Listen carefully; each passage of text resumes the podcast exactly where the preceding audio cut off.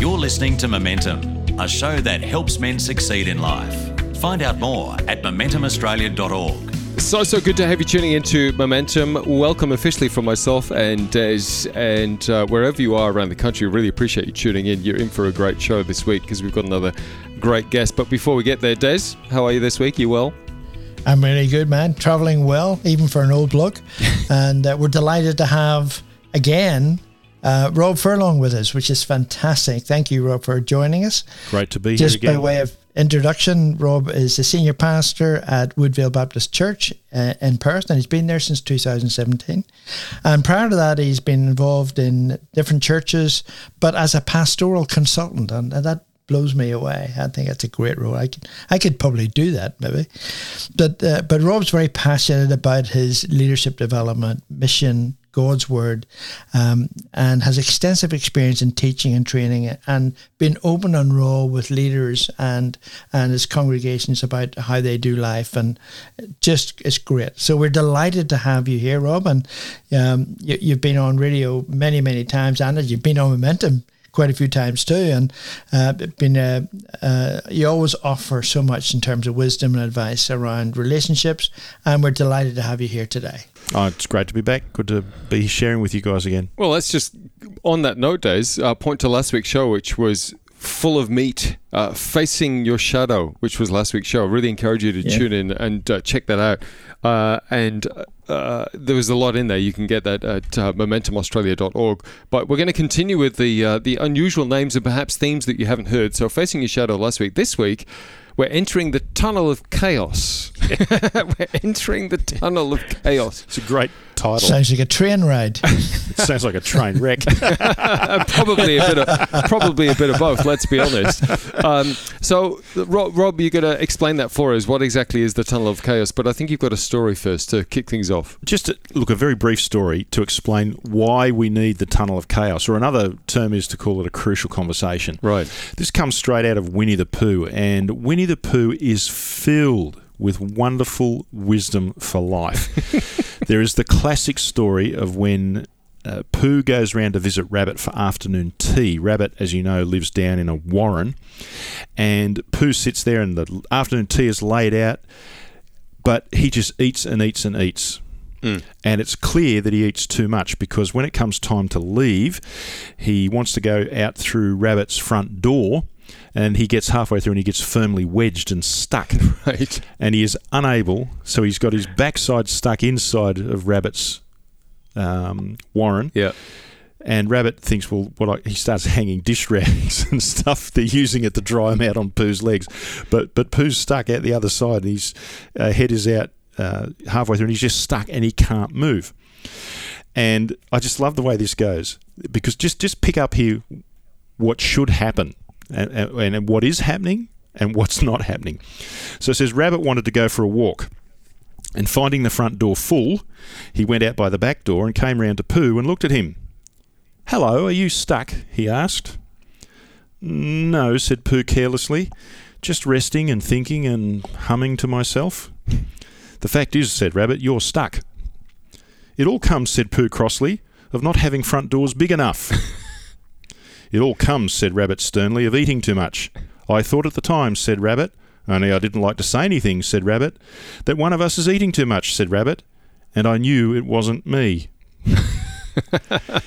can, you can you hear what is going on, but also what's not going on? I thought yeah. at the time, but I didn't say, say anything. anything.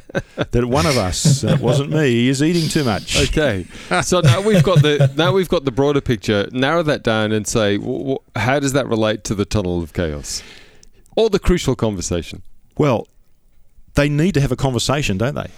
Of honesty. Yes. So the whole, mm. uh, in the first instance, Pooh has got a problem. he can't get out the front door. And when he's confronted with this problem, you know, uh, Rabbit says, You're stuck. There's a lot of denial going on. No, I'm just thinking and humming to myself. Mm. But then when it gets down to the tin tacks of why he is in the problem that he is and facing this predicament, Rabbit just doesn't want to go there. It's it's a massive hint dropping exercise. It's well, I did think at the time that somebody's eating too much, and I Mm. know it wasn't me. Mm. And you know how we dance around the topic? And it Yeah. doesn't achieve anything. It actually makes the other person feel worse. Yeah. And you think, for you, the one doing the hint dropping, in this case, that's what's being done, you think you're doing the right thing, but actually you're not achieving anything. Mm. So it was actually Bill Hybels that we think first coined this phrase, the tunnel, Tunnel of, of chaos. chaos, So yes. e- explain why it needs to be a tunnel of chaos. If we go down the rabbit warren, so to speak, of having a conversation, why does it need to be a tunnel of chaos? because let's face it, they're scary conversations. And the image, I do like the image that Bill Hybels used because it's like, okay, here's the issue, whatever it is, we need to talk about this. And he said it's like, because often these are scary issues to talk about. Mm. So he said, when you go, when you dive into it, he said it's like dropping down into a tunnel. And it's dark. Now there is light at the end of the tunnel. That's the good news. Mm. But he said for a period of time we're going to be in here and it's going to be chaotic and it's going to be it's going to be scary and you're going to be out of your comfort zone. But he said the thing is you go down into the tunnel and you walk through it and you do come up out the other side Right. and it's so much better and so much healthier. So let's be honest, all of us can relate to the fact that entering the tunnel is scary, right? And we all have Mm. people in our lives right now that perhaps we have to have a conversation with that we don't really want to have. Let, let's oh, just have let's just that expose that, problem for a moment and go, why is that? What is in us as humans and human nature that we don't want to have the tough conversation? Is it that we don't like conflict? Are we uh, afraid of what the other person might say or respond? Is it that we're afraid of being rejected? What do you think is at the bottom of that? I think there's all of those things. Let, let's talk about Yeah. the issue of um, being afraid of conflict. Some of us struggle with that more than others. Some people um, can uh, embrace conflict, but I still think that in every human being, we don't really like conflict, and how so how we handle the conflict says something about our personality. And for some of us, for some of us who are people who are not afraid of conflict, we question or whatever. But sometimes, and I'm not saying this is always the case, but sometimes the way we approach it is we've got to win the conflict. You follow what I'm saying? Mm.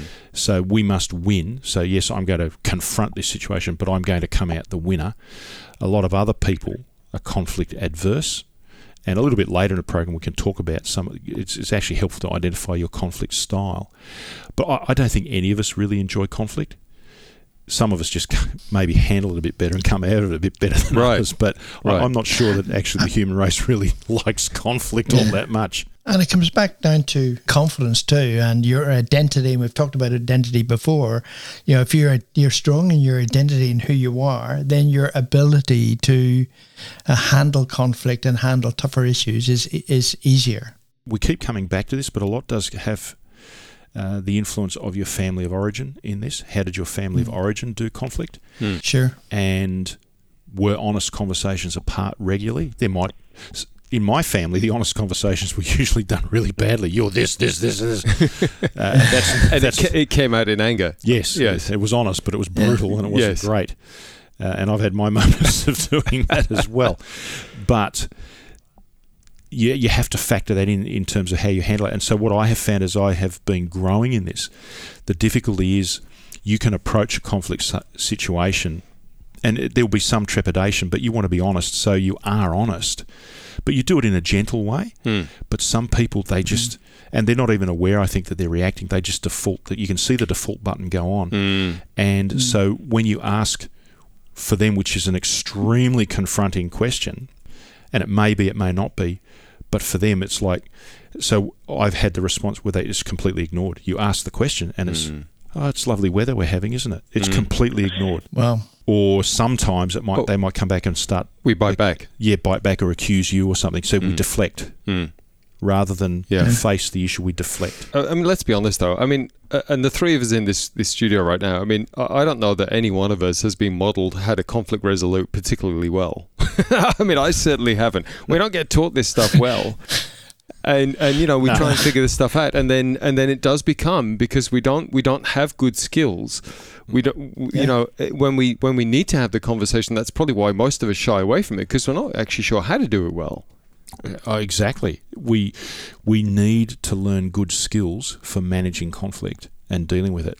And let's come back to you know what this program is all about in terms of getting men talking. But guys, I'm going to say it again.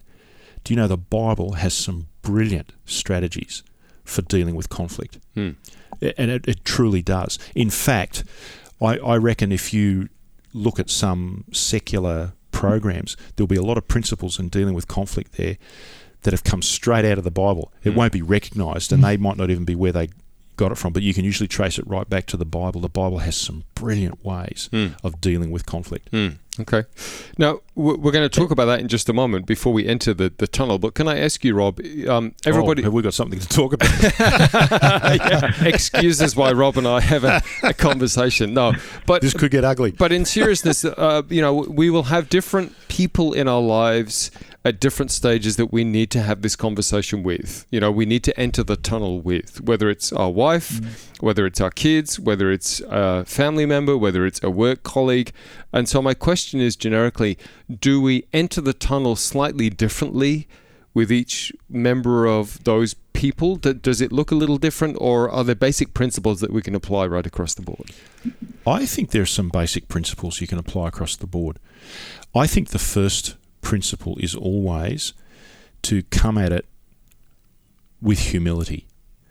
And I have not always practiced that. You know, in, in particularly in my younger days, I still have my moments now, but I, I come from. It's very easy to come from a position of I'm right, you're wrong, and so I have to remind myself to come with humility. And what I mean by that is, and some of it is the language that we use. And Karen and I have been on this journey for a few years now about just using better language about how you approach things. So, not coming in and saying, I don't like the way you do XYZ, that's very confronting and very straight in your face. Hmm. Maybe a better way to approach it, or I think a better way to approach it, is you could use language like, "Can we have a conversation?" Some people use the terminology, "Can I have can I have permission to deal with particular issue or, or, or whatever?" Uh, and then it's, so it's the language that you use and how you convey that. And so, for example, if it, it could be a minor issue, and this works really well, but you, it, it might be something that the person's doing that's annoying you, Hmm. and the way to approach it is to say, look, I've noticed. Do you know what I'm saying? See, you're using different language. I've noticed. But actually, providing a solution helps. Hmm. I was wondering if. Do you know what I mean? So, providing a solution. So, you, and then you talk about it. So, you open up the door to talk about it, and inevitably you come to a solution together. But if you can, because the other person might think, well, that's I don't think that's going to work. But it's how we approach it, and I think we've got to come from the position of humility that I may be seeing this incorrectly or might be seeing it wrongly as well. Yeah. We've got to be prepared to do that. Hmm. And everybody has their own baggage and their own influences that deci- that helps them go to where they are. If I'm saying, But a lot Yeah. of it is the language that we use and the attitude. yeah, The two go hand in hand. And there are some good skills out there Hmm. that we can learn. Yeah. Okay. And, and actually, we- we'll talk. We will get to it in, in our conversation today. But they're actually relatively easy to access too. Okay. Well, let's take a short break right there. It seems like a good time to take a short break, and let's come back in the second part of the show and have a look at those skills and and how we actually enter the tunnel, what it looks like, and how do we come out the other side, so that everybody wins and hopefully the relationship is stronger. You're listening to Momentum. Our special guest is Rob Furlong. We're going to enter the tunnel of chaos on the other side of this break. In the meantime, love you to check out the website momentumaustralia.org. We'll be back in just a moment. Welcome back to part two of this week's show. Wherever you are around the country, really appreciate you tuning in. MomentumAustralia.org is the website. It is Momentum with uh, Tim and Des, and our special guest is Rob Furlong. We're talking about uh, the tunnel of chaos, and we've talked a bit about what that is. Essentially, having a crucial conversation. And uh, you know, Rob, we've let's set the scene then. Let's let's take people and give them an example of what it is to enter the tunnel, how to have the conversation, Sure. how to end the conversation well, so that hopefully everybody wins and the relationship is actually stronger as a result, as opposed to you know blowing the relationship apart. Uh, we, we've so paint a picture. We've got something that we need to have a conversation to someone about.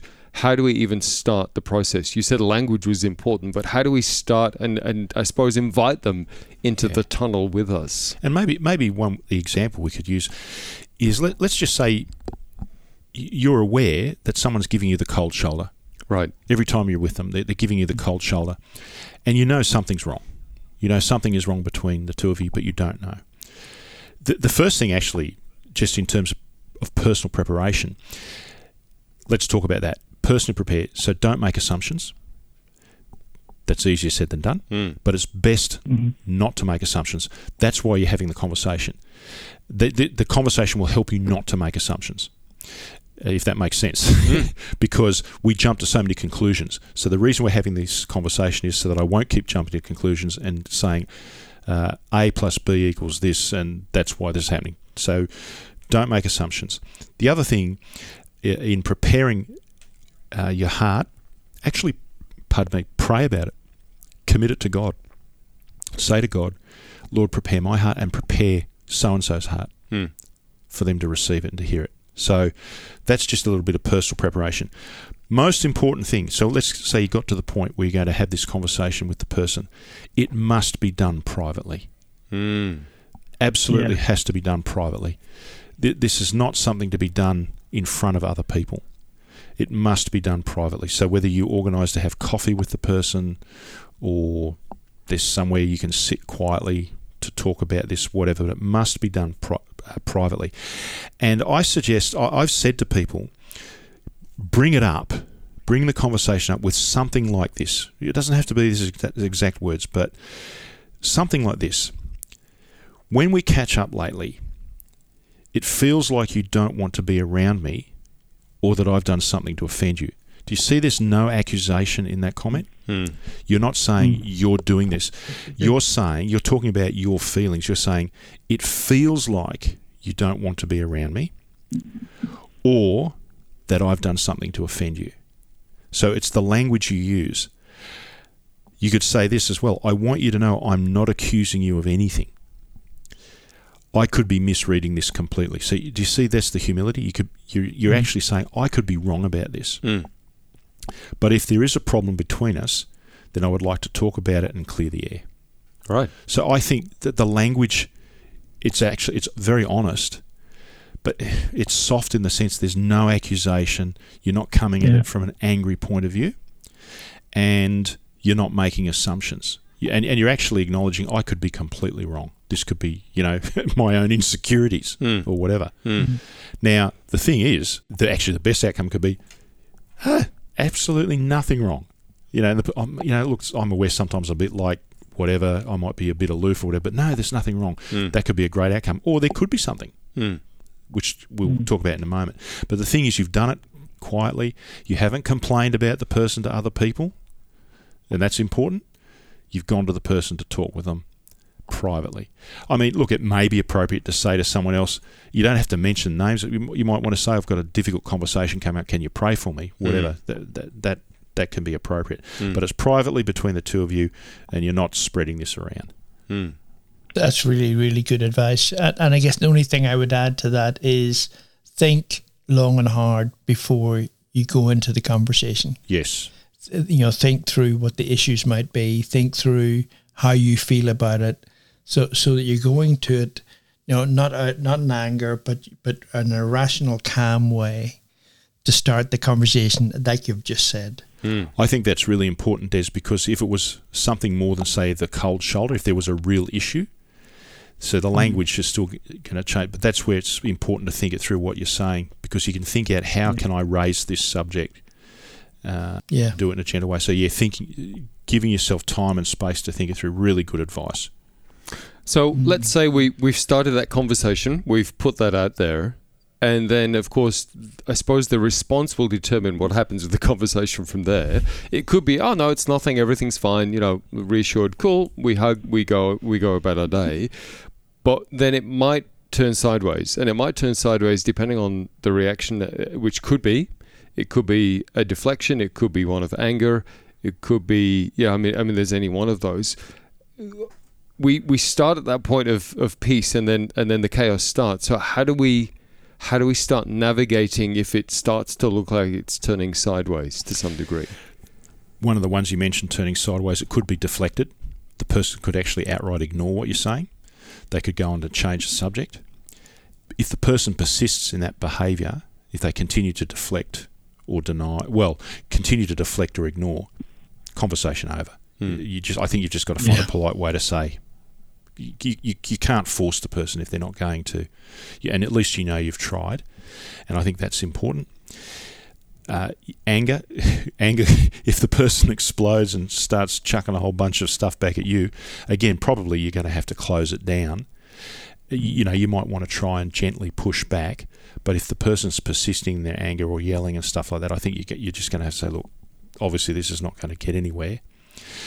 Uh, the the other option is, of course, that the person talks and they start to engage with the problem, and they're coming back at it from their point of view and stuff like that. So what you might find in a situation like that is you still can't get agreement. And, and so you talk it through, but both of you are seeing it from different perspectives, and you can't get agreement on it. This is where the next step is that you get you seek mediation. Hmm. So what happens Yeah. then is if we can't resolve this together, let's get an outside voice to come in and to help us talk it through.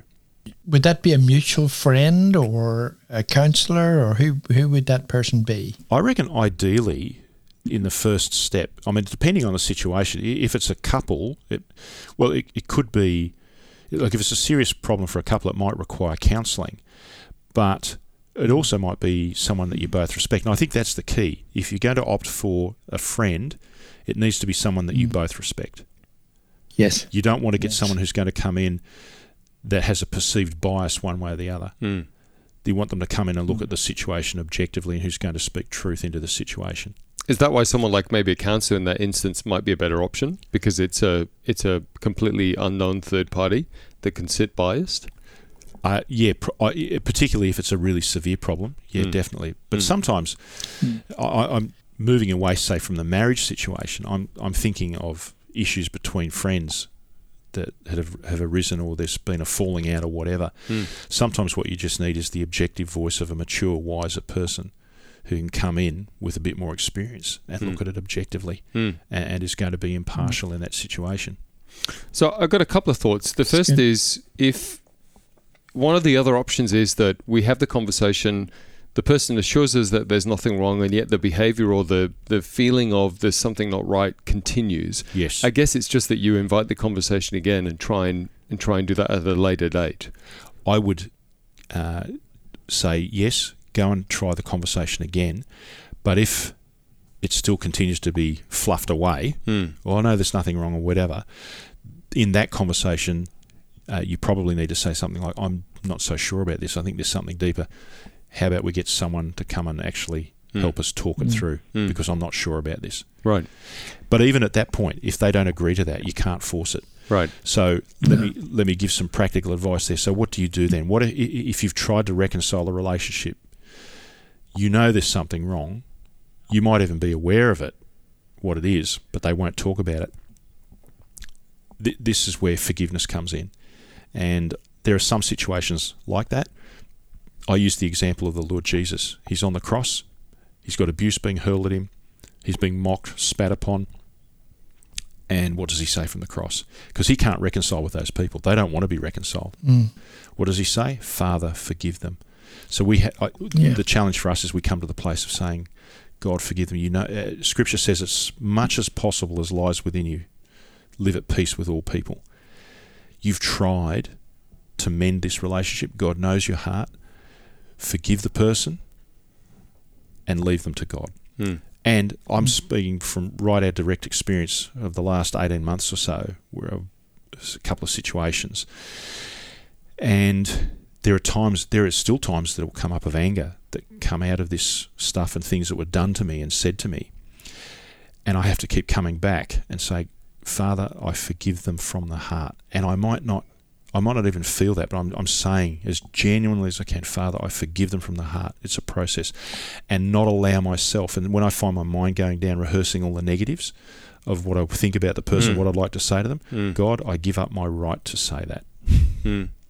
Yeah. They're just practical steps, but they will release you. They will help. We're in the tunnel and it's starting to go sideways because in those moments, right, let's be honest, all of us are a whisker away from having a bad reaction. Yes. So if we start peaceful and yet we feel like the other person's just started attacking us, our natural response is to then want to attack them.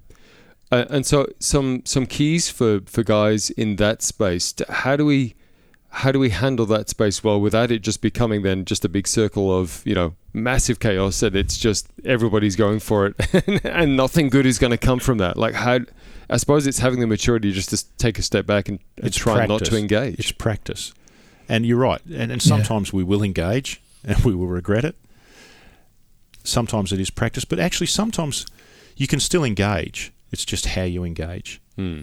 And hey, uh, I'm not perfect on this. I want to be really obvious about that.